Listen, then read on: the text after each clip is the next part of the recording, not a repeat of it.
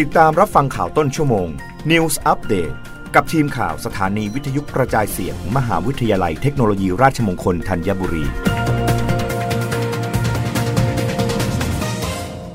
รับฟังข่าวต้นชั่วโมง โดยทีมข่าววิทยุราชมงคลธัญบุรีค่ะ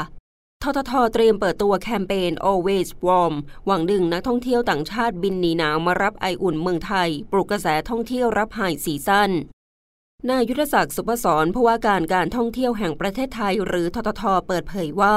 ททท มีแผนออกแคมเปญใหญ่ Always Warm ต้อนรับการเดินทางกลับมาอีกครั้งของนักท่องเที่ยว พร้อมทั้งทำการส่งเสริมการตลาดร่วมกับสายการบินต่างๆ ให้กลับมาให้บริการเพิ่มมากขึ้น เพื่อแก้ปัญหาปริมาณที่นั่งของสายการบินที่ยังมีน้อยทำให้ราคาตัวโดยสารค่อนข้างแพง ซึ่งจากข้อมูลของสำนักงงานการบินพลเรือนแห่งประเทศไทย หรือกปทพบว่า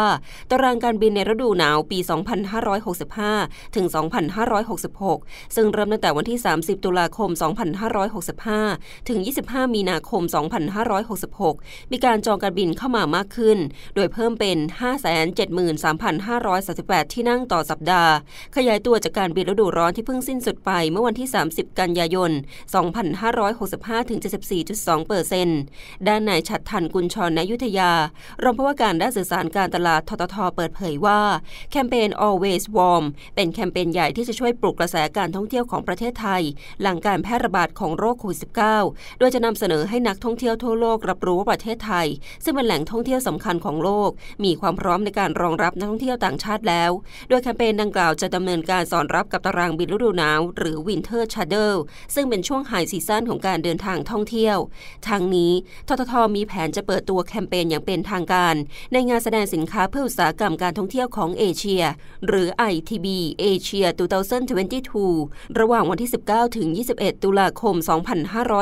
2565 ณ มารีนาเบย์แซนด์ ประเทศสิงคโปร์ โดย concept และ message 2ประเด็นหลักที่จะนำเสนอคือ เป็นแคมเปญฤดูหนาว โดยนำเสนอให้เห็นว่าเมืองไทยอบอุ่น ใครที่เผชิญกับอากาศที่หนาวเย็นในเมืองของตนเอง ให้เดินทางมาท่องเที่ยวประเทศไทย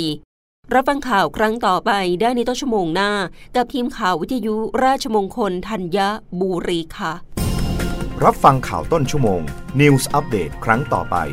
กับทีมข่าวสถานีวิทยุกระจายเสียง มหาวิทยาลัยเทคโนโลยีราชมงคลธัญบุรี